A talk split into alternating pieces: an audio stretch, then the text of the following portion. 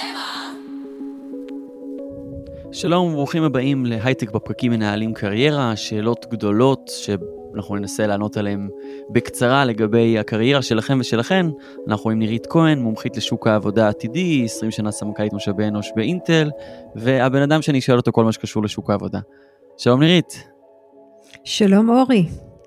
ימים מעניינים, ראיתי איזושהי כותרת בעיתון והרגשתי שיש לנו נושא שיחה לפרק. אני יכול לספר לך אותה? כאילו, כאילו לא דיברנו על זה לפני כן, ותתנהגי מופתעת? בטח, לך על זה. כן, אז אה, בדה-מרקר כותבים למה 74% מהעובדים בישראל שוקלים להתפטר, ואיך חברות יכולות להיערך לכך. זה סקר של אה, דלויט, ואם אה, אמת מאחורי הסקר הזה, אז סביר להניח שאתם מאזינים ומאזינות לנו, וגם כנראה חשבתם או חושבים על להתפטר. ועולה השאלה, מה גורם לבן אדם לרצות לעזוב את מקום העבודה שלו? זה מה שננסה לענות עליו היום. אם אתם מעסיקים ו- ורוצים להילחם על העובדים שלכם שלא יעבדו, או אם אתם עובדים שמחפשים את האמפתיה ולהבין את עצמכם ושיקולים כאלה אה, של אנשים אחרים גם.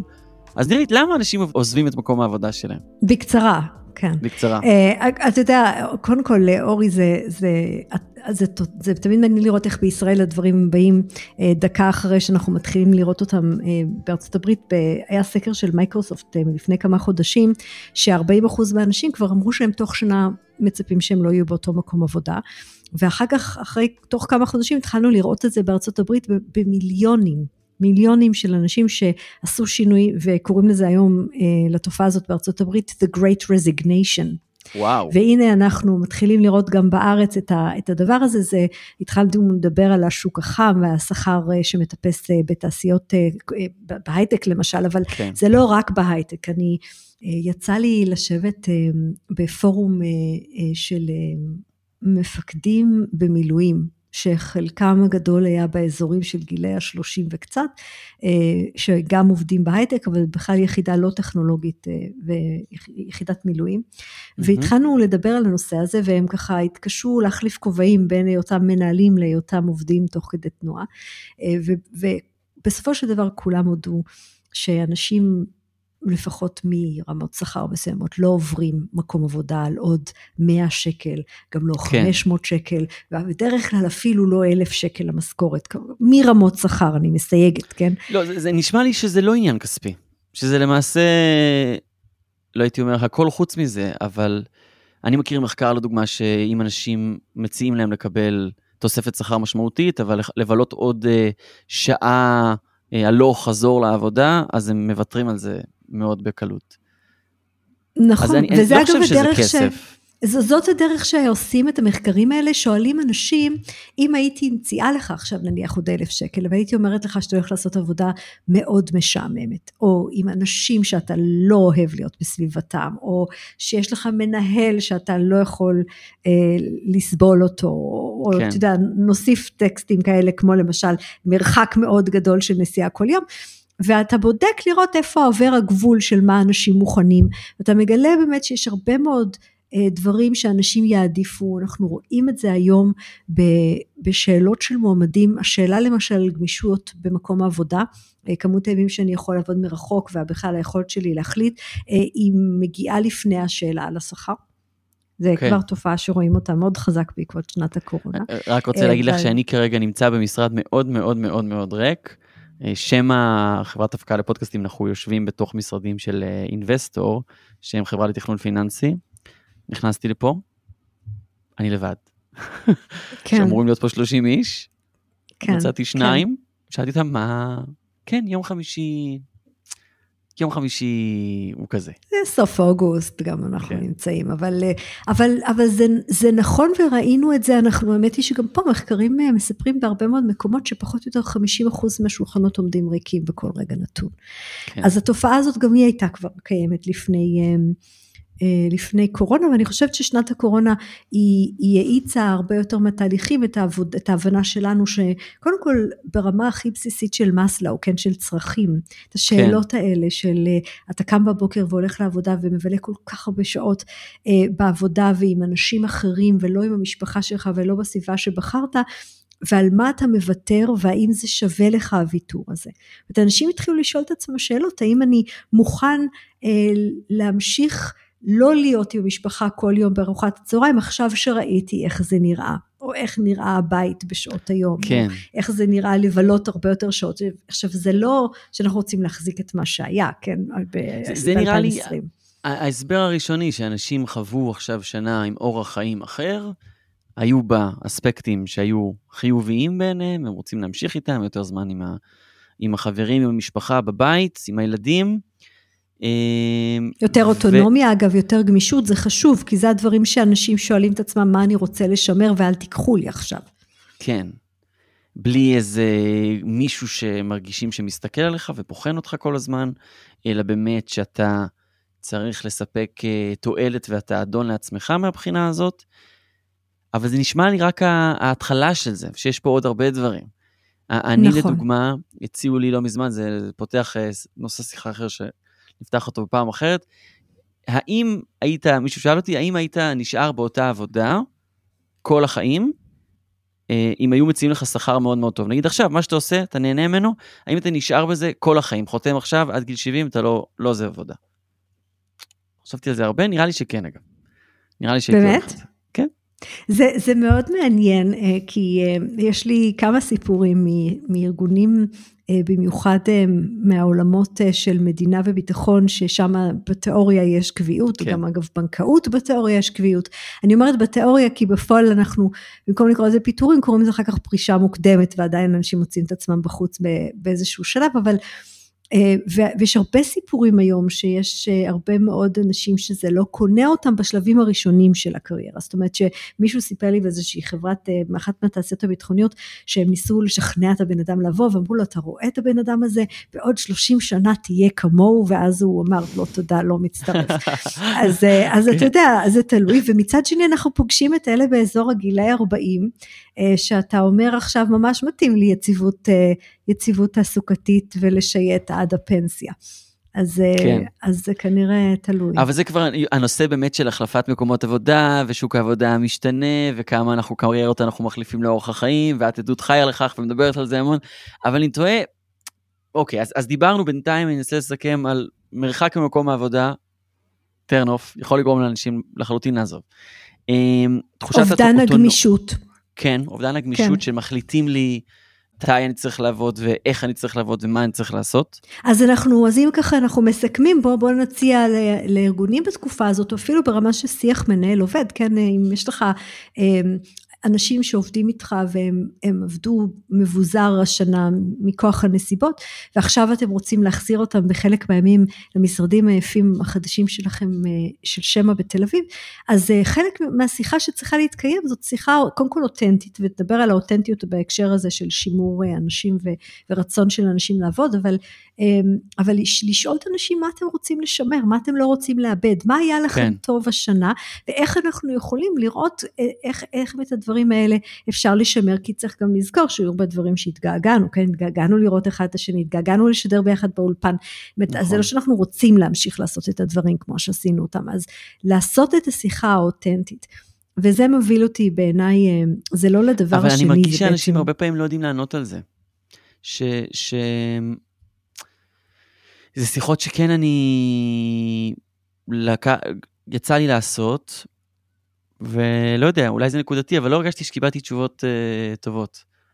אני בעקבות השיחת האלה... השאלה אם הם לא יודעים, כן. או שהם לא, או שהם פוחדים לבקש, הרי לא לימדו אותנו לבקש, לימדו אותנו אלה התנאים, נכון? זאת אומרת, נכון. זה מה שאתה, ו- ואנחנו הרבה פעמים הם מניחים מראש שזה לא אפשרי, ואז אנחנו לא מבקשים. כי מה אני באמת אבקש ממך? מה, לבוא לשלוש שעות? לבוא בבוקר וללכת לפגוש את הילדים שלי שהם חוזרים מבית ספר לאכול איתם צהריים? זה נשמע לי הזוי, אז אני לא אבקש. כן. ו- אבל יש סיפורים כאלה. אז מה, אני צריך להציע כאלה. את זה? נגיד, תרצה לא, אולי אני לחזור. ש... אני חושבת שאתה צריך לייצר, אה, וזה ככה מוביל אותי לסיפור של האותנטיות בשיח בעצם. זאת אומרת, אם יש, אם יש כותרת אחת לכל התשובות שאנחנו יכולים לייצר עכשיו לאיך מייצרים את המחוברות אמ, של אנשים ואת הרצון שלהם להישאר ולא לעזוב, אה, היא בעצם אה, שכמנהל אתה רואה אותי. רואה אותי באופן כן. מלא לטוב ולרע, שהשיח בינינו הוא אותנטי, שאני יכולה לספר לך מה אני חושבת, שאני לא מצנזרת את עצמי ומשאירה mm-hmm. חלק ממני מחוץ לדלת. טוב, ואז... זה בכלל נראה לי חשוב בשביל להגיע להחלטות נכונות, אה, לא רק ב... בשביל לשמור עובדים, אלא ליצור אה, סביבה כזאת שאנשים מרגישים בנוח אה, לשתף ולפתח רעיונות ולהביא את עצמם ולא לצנזר את עצמם. נכון, אבל עם זאת, כמה, כמה פעמים זה קורה באמת. זאת אומרת, כן, כל אחד מהמאזינים שלנו עכשיו יכול לדמיין את אותה חדר ישיבות שהוא ישב בו, ש, שהיה לו מה להגיד והוא אמר בלי לחשוב, ואני בטוחה שגם כל אחד מכם יכול אה, לזכור את אותן ישיבות שישבתם בהן, שבהן היה לכם מה להגיד, ואין מצב שאתם כן. תפתחו את הפה עכשיו. אה, וזה ההבדל הדק. פעמים, ופה באמת זה הרזולוציות היותר נמוכות, כל כך הרבה פעמים בארגונים, ואני כפודקאסטר, אני עובד עם המון חברות שונות, סקטור ציבורי, פרטי, קטנות, גדולות, אז באמת יוצא לי לשבת בחדרים שונים. ואני רואה שהרבה פעמים לא משתלם לדבר. כאילו, הרבה פעמים, לא יודע, יש משפט uh, מהסדרה The Wire, שנורא התחברתי אליו, שהם אומרים שם, half of the world are um, brushing shit and calling it gold. חצי מהעולם uh, מנקה חרא וקורא לזה זהב. כאילו, לדבר על, על הדברים הפחות נעימים, זה, זה פשוט אה, ברוב החדרים, איכשהו יש סיטואציה שזה פחות משתלם. אז, אז אתה בעצם אומר ש, שהאותנטיות הזאת היא לא טריוויאלית בכלל. לא. והיא, ו, ואז אנחנו חוזרים לשאלה שכשיושב בן אדם ושואל את עצמו, אני נשאר או אני הולך, או כשיושב מועמד ומסתכל על אה, שלוש הצעות עבודה ומתלבט, זה לא באמת הכסף, ובדרך כלל גם לא מה שכתוב בנייר עם התנאים. כן. לפני זה זה ה... ה איך אני מרגיש עם המנהל, איך אני מרגיש עם הצוות, האם אני מרגיש שאני יכול למצות פה את הפוטנציאל שלי, שאני יכול להביא את עצמי לכדי ביטוי, ועוד לא דיברנו על התפתחות, שזה תכף אולי ניגע בזה, כי בעיניי זה אחד מהנושאים הכי גדולים היום, אבל, אמ, אבל אם אנחנו רגע נשארים על השיח האותנטי, תראה כמה זה, כמה זה פשוט, זה לא עולה כסף, ובעצם כמה זה קשה. וזה, כל מה שזה דורש, נכון. זה לייצר באמת אמ, את הפתיחות, לנהל את השיחה, ואחר כך זה בסדר לקבל החלטה אחרת. אגב, שיח אותנטי לא אומר שכולם נחמדים כל הזמן, זה אפילו לא אומר כן. שאתה מקבל את כל מה שאתה רוצה. אגב, אפילו להפך. דווקא כן? הרבה פעמים אותנטי זה לא להיות נחמד. איך מייצרים את זה? נירית, זה, זה, זה שאיפה... אני, אני אוהבת לשאול אנשים אם יכולים לזכור אה, אם היה להם מנהל מיתולוגי. Mm. מישהו שאם אני אומרת לך, אתה, בלי להסביר יותר מדי את המוסך הזה, מישהו שעכשיו קפץ לך, קפץ לך איזה דמות לראש שפעם עבדת איתו, שאתה אומר... אני עדיין סרצ'ינג, כן. כן, כן אז, יש לי אז, מישהו, כן. אז, אז, אז, אז בעצם השאלה הבאה שלי זה, מה עשה אותו או אותה כאלה שעכשיו נזכרת בהם? כן. זו, תן לי דוגמה. Uh, הייתה לי הרגשה שיש לי שותף uh, לא לישון איתו בלילה ולרוץ אין סוף, לרוץ אין קץ. אה, הוא הוביל בעזרת דוגמה, אם אני אסכם את זה נוסחית. אז רול מודל זה, זה דוגמה טובה שעולה. הרבה פעמים אנשים מדברים על זה שהבן אדם, אה, אה, נגיד, אתגר אותם, הוציא אותם מאזור הנוחות, נתן להם משוב, עשה אותם יותר טובים, גרם להם לעשות דברים שהם לא היו מעזים לעשות. אף פעם אנשים לא אומרים שהמנהל המיתולוגי שלהם נתן להם העלאה בשכר או דרגה או משהו כן. בסגנון הזה. זה אף פעם לא התשובה. נכון. ולא חשוב באיזה חדר אני אעשה את התרגיל הזה. אם אני אקח עכשיו דף ואני אכתוב את כל התשובות של כולם, יש כותרת שתמיד תעבוד על כל הדפים האלה, וזה שהוא ראה אותנו. המנהלים המיתולוגיים שלנו ניהלו איתנו מערכת יחסים שבהם ראו אותנו באמת, כן. לטוב ולרע, ומהמקום הזה הם ידעו לנהל אותנו, לתת לנו משוב, לאתגר אותנו, להצמיח אותנו, לפתח אותנו. זה, זה האנשים שאנחנו נלך אחריהם באש ובמים. זה גם אנשים שאנחנו נספר להם, אתה יודע, בכנות מוחלטת, איך אנחנו מרגישים, מה אנחנו מתלבטים, אולי מה לא מתאים לנו. אוקיי, אז, אז זה לראות אותנו, וככה באמת ליצור איזשהו שיח אותנטי שמאפשר גם אה, לדבר על, אה, על דברים שהם פחות נעימים. הבנו שכסף זה לא. אז אחרי שיש לנו את המצע הנוח הזה של מקום שאנחנו יכולים לדבר ולבטא את עצמנו, ואנחנו מרגישים שרואים אותנו, מה הלאה? אני חושבת שהיא התפתחות. אני חושבת שאנחנו רואים בהמון מקומות שבסופו של דבר בן אדם בוחר לקחת תפקיד שהוא מרוויח בו פחות אה, בגלל שהוא מסתכל על זה ואומר יש פה, יש פה משהו שאני צריך ללמוד, משהו שמטייב אותי, זה יכול להיות עבודה עם אנשים שהם, הם, אני מאוד מעריך שיש לי מה ללמוד מהם, זה יכול להיות עבודה על הם, תוכן או, או אזורי משימה ש, שאני יודע שאני צריך הם, לצבור בהם ניסיון ו, ויהפכו אותי ליותר רלוונטיים. בעצם הם, זה קשור לעולם עבודה משתנה, כן? זאת אומרת, אם כן. היציבות התעסוקתית שדיברנו עליה מקודם, היא לא מגיעה מזה שיש לך עכשיו איזה קביעות מאיזשהו מקום שמבטיח לך משכורת טובה לכל החיים ולא יקרה כלום, אל תדאג. אז היא בעצם הגיעה מהיכולת שלי להישאר רלוונטי בשוק התעסוקה. וזה אומר שכל קדנציה, כל פעם שאתה עכשיו אומר, הנה משהו שאני הולך לעשות, אתה מסתכל על זה ואתה אומר איך אני בעוד כמה שנים, אני עשיתי איזשהו, איזושהי התפתחות על איזשהו ציר שהוא בכיוון הנכון.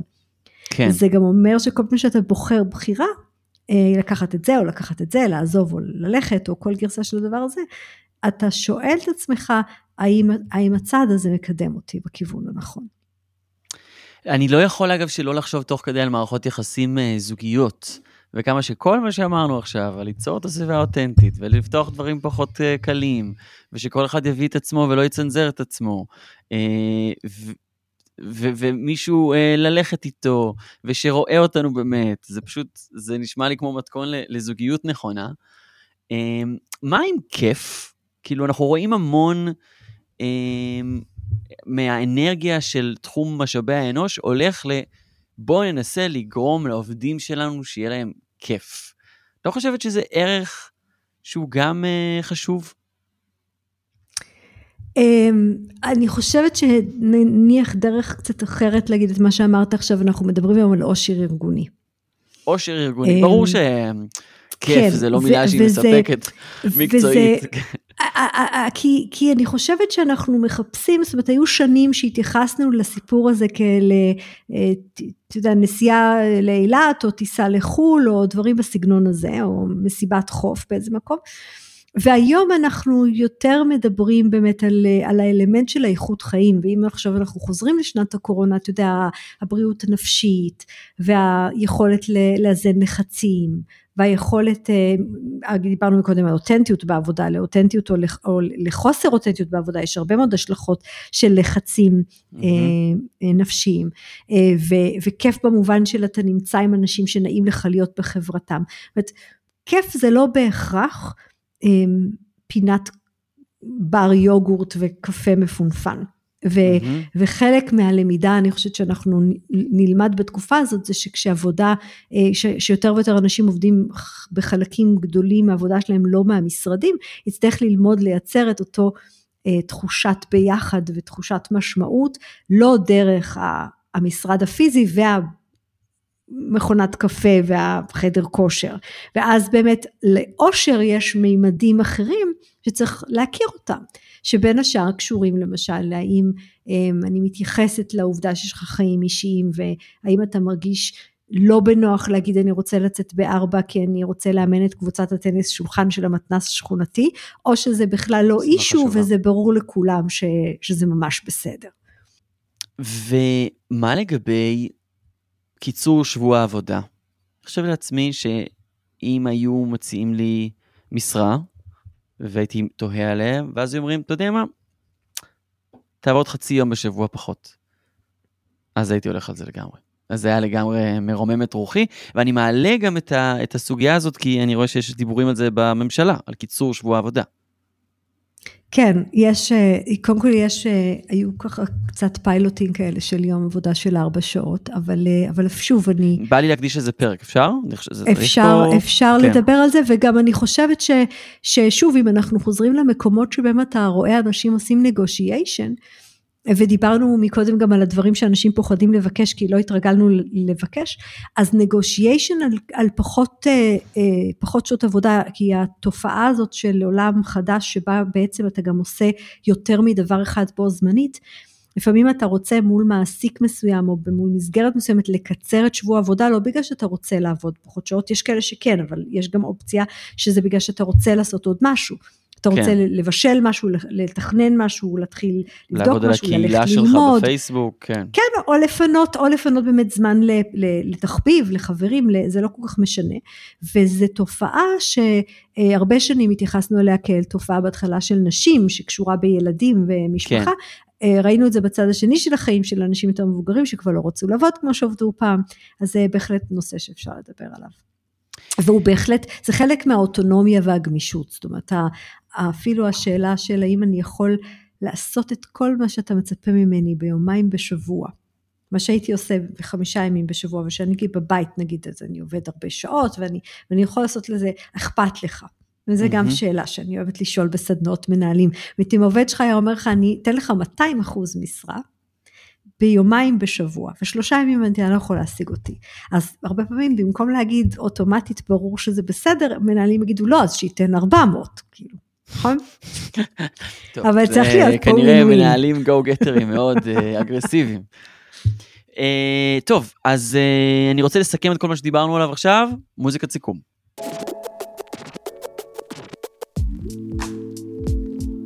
דיברנו בעצם על, על, על התופעה הזאת של, של אנשים שעוזבים את מקום עבודה, ובעצם אה, מה באמת ה, ה, השיחות שמתנהלות מתחת לשולחן בחדרים סגורים, אה, על, שמקב, שדרכם אנחנו מקבלים החלטות אה, לקחת את התפקיד הזה או אחר, להישאר או לעזוב.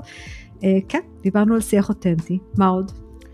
על התפתחות בתוך העבודה, על מנהלים שרואים אותך ונותנים לך, נותנים ונותנות את התחושה הזאתי. אה, על גמישות. על וש... גמישות, אוטונומיה, אה, משהו שאגב לא דיברנו עליו בכלל, אבל פשוט דיברנו עליו הרבה בפרקים הקודמים, זה איזושהי תחושה של השפעה, ושאני חשוב בעולם, ואני חשוב כן. בעבודה כן. שלי, ואני לא עושה משהו גם מיצוי פוטנציאל בחלוטין. ומשמעות, כן, נושאים מאוד משמעותיים. כן. אה, להגיע למצב שאפשר לנהל את השיחות האלה, לצורך העניין אני יכול להגיד שאני מצאתי את עצמי לאחרונה עושה דברים קצת יותר טכניים, שאני פחות נהנה מהם. אה, ואנחנו בשיחה בינינו לגבי איך, איך, איך אני עושה את זה פחות, איך מחלקים את זה. אני חושבת שזה הרבה. זאת אומרת, אני חושבת שכמנהל עכשיו, אם אתה, אם אתה שואל את עצמך, אה, יש לי אנשים שאני רוצה לוודא שטוב להם, אז באמת, אה, הנה, הנה, אני חושבת, ה-90 אחוז של מה שאתה צריך לדעת. באמת. והכי טוב זה שלא צריך לשלם יותר בכך. זה בכלל לא קשור בכסף, זה קשור זה לא במערכות יחסים ו... ותקשורת אנושית. שזה הרבה יותר מורכב. אגב, שזה עוד אחד שלא קשור בכסף, זה המילה הטובה, כן? בכלל, משוב. אבל כן. לא רק אה, מה תעשה יותר טוב, אלא גם כל הכבוד, וזה היה ממש טוב, ומילה טובה היא, היא מטבע מאוד חזק שאנחנו בישראל לא נוטים להשתמש בו מספיק. שיטת הסנדוויץ' עבדה בצופים בכיתה ו' ואני ממשיך להשתמש בה עד היום. אין לה שיטת הסנדוויץ' של להגיד משהו טוב, להגיד משהו, משהו רע, ואז לחזור ולסיים בנימה טובה. בנימה טובה זו נראה לי שנסיים את הפרק הזה של הייטק בפקקים מנהלים קריירה. תודה רבה לנירית כהן, מומחית לשוק העבודה. אה, מרצה, אני מציג אותך טוב? זה בסדר? אתה מציג אותי טוב, כן, אני, אני עושה הרבה דברים, אז זה בדיוק החלק שאנחנו לא יכולים לעשות uh, זה. ותודה רבה לאורי טולדנו, שהוא אה, פודקאסטר מעולה ושותף שלנו, שלי בהייטק בפקקים. אה, ואפרופו אמ, שיחות שאנחנו עושים פה על קריירה, גם בתקופה האחרונה פתאום מנהל של אנשים שהם עובדים של החברה ולא שותפים שותף, שותף של... מנהל, שותף מנהל. שותף מנהל, זה כן. שיחה אחרת, אבל זה אומר, ההסכם שהגענו בינינו זה שפעם באיזה חודשיים, אז אני יכול להגיד because I said so. בינתיים לא השתמשתי בזה. תודה רבה, נשתמע בפרקים הבאים.